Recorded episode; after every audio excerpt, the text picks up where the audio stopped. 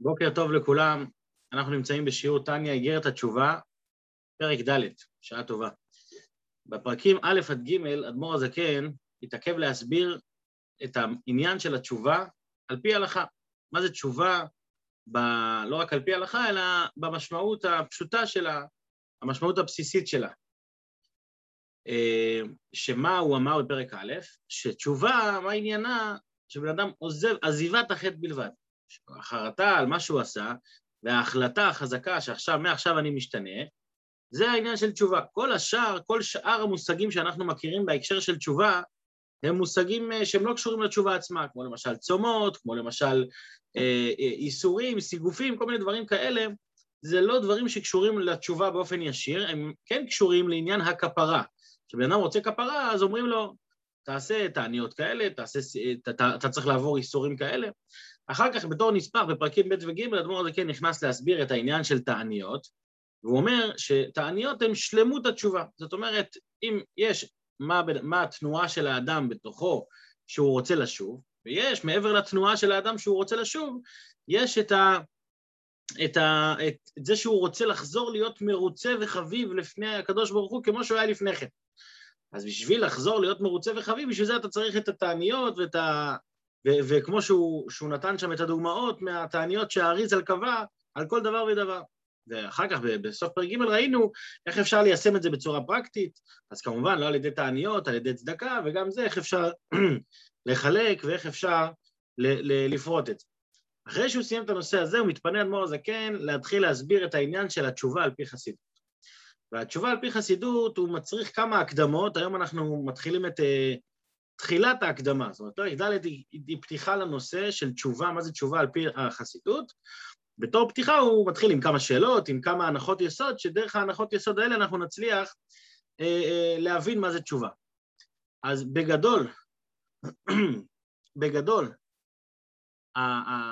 בשביל להבין מה זה תשובה על פי חסידות, אנחנו צריכים להבין מה קורה כשבן אדם חוטא. זאת אומרת, מה, למה, מה כל כך גרוע בחטאים, בעוונות, שצריך לחזור עליהם בתשובה. מה הם פועלים? לא תמיד אנחנו יודעים מה זה פועל. כשנדע מה זה פועל, זה יפעל לנו יותר. אבל כדי להבין מה זה פועל, אנחנו צריכים להבין מה היה לפני שזה פעל. זאת אומרת, אם החטא פועל ניתוק למשל, אז כדי להבין מה עושה הניתוק, אני צריך להבין מה זה החיבור. ככל שאני אבין את החיבור יותר חזק, אז אני אצליח להבין גם עד כמה הניתוק יותר חזק, וככל שאני אצליח להבין כמה הניתוק יותר חזק, אני אבין כמה התשובה היא חזקה שהיא מחברת את הניתוק הזה שנוצר.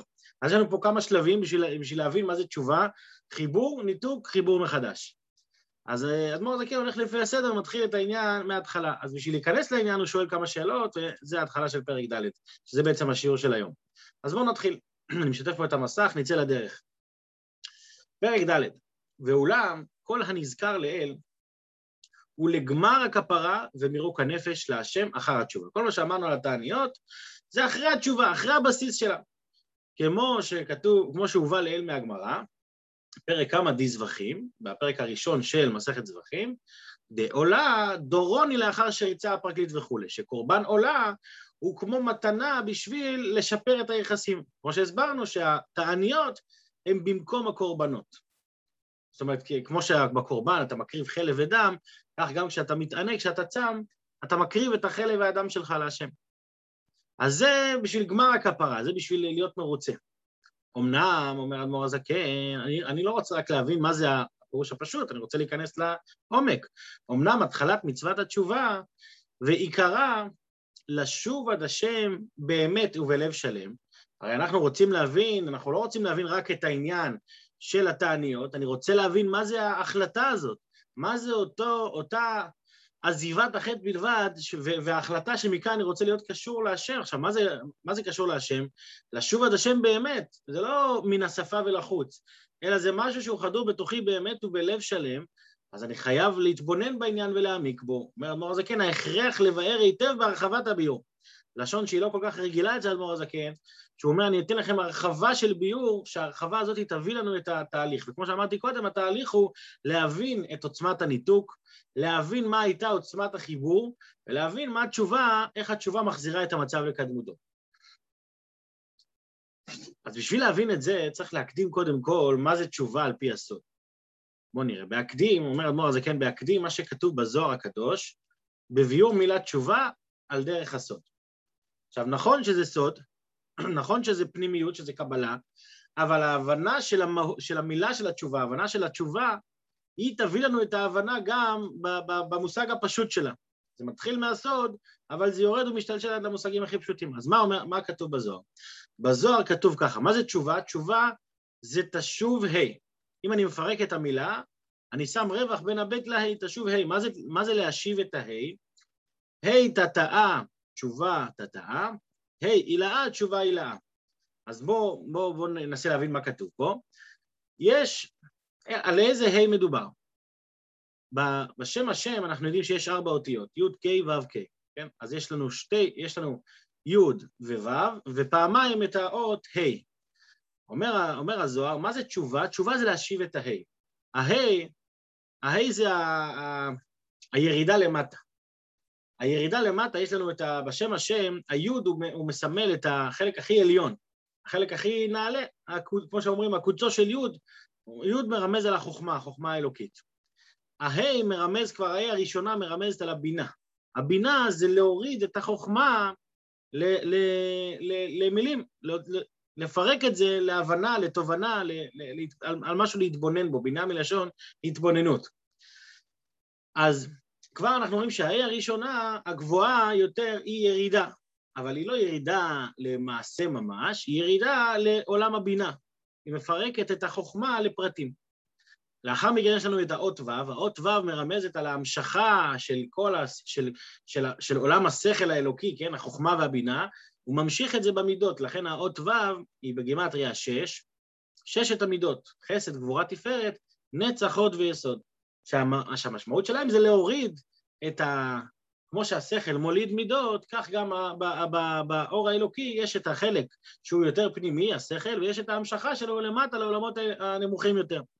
לאחר מכן, אחרי הוו מגיע ה', ה' התחתונה זו ספירת המלכות, שכמו דיברנו עליה בשער איכות והאמונה, שספירת המלכות היא בעצם להוות את הנבראים בפועל ממש, זה כבר החלק הנמוך ביותר. אז יש לנו בעצם שתי ה'ים.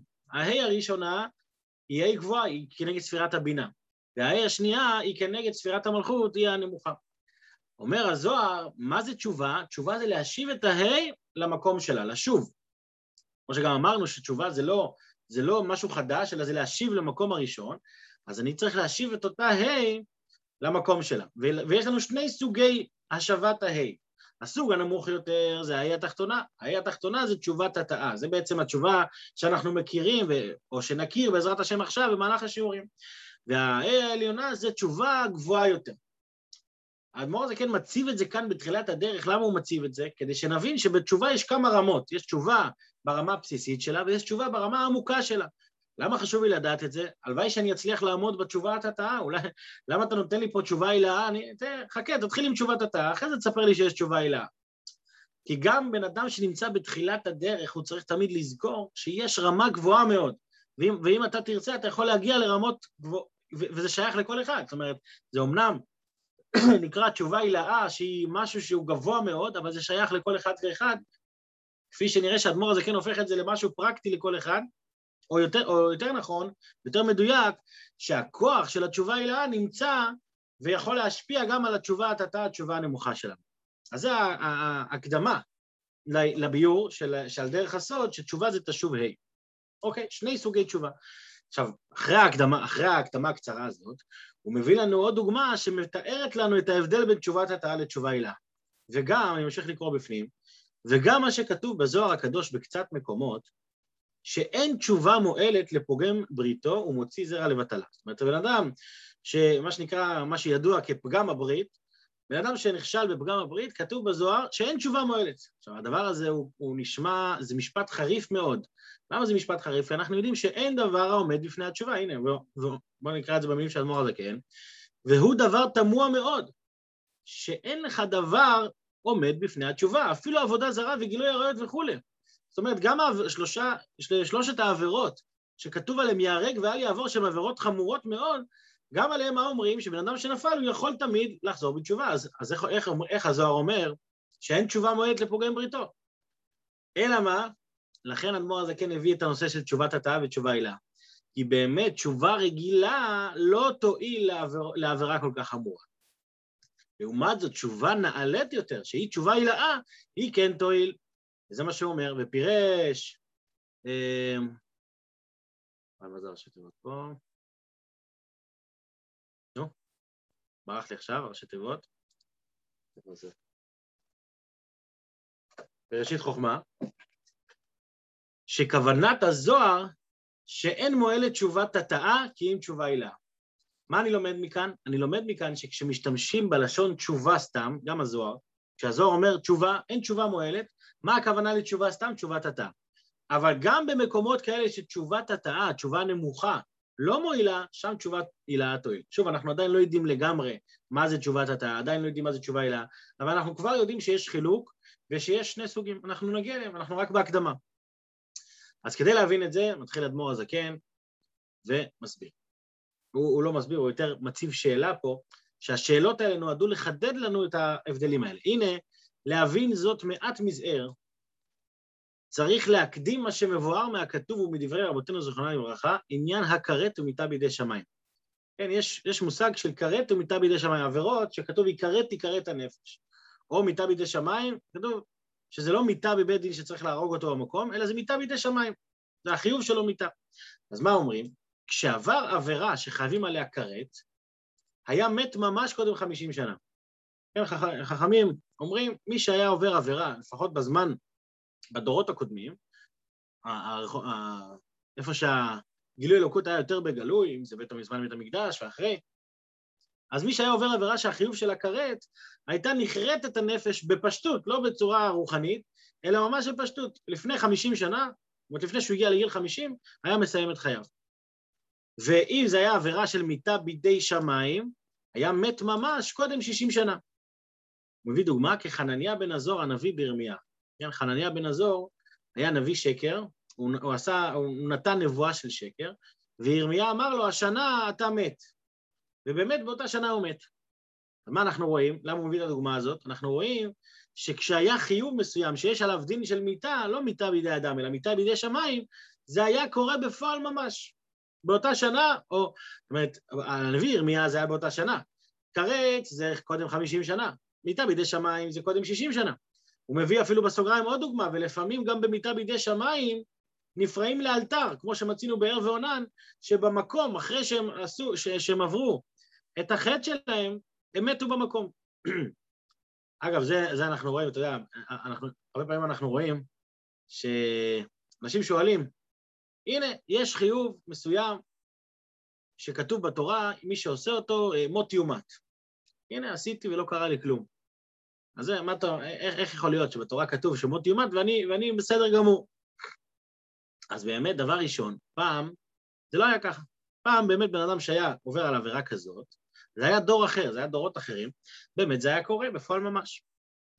אבל היום זה לא ככה, ובגלל שהיום זה לא ככה, זה, זה, זה, אה, זה מחייב אותנו את השאלה, מה ההבדל? מה קרה פעם שכן היה, והיום שלא? וזו השאלה שאדמו"ר הדקן שואל, ואיתה הוא מסיים את השיעור של היום. והרי נמצאו בכל דור כמה וכמה חייבי מיתות, כריתות ומיתות, והאריכו ימיהם ושנותיהם בנעימים. זאת אומרת, אנחנו רואים לא רק שהם, שהם, שהם עברו את גיל 50 ו-60, אלא זה גם בנעימים. מילא תגיד, הם סובלים וזה, הם לא סובלים.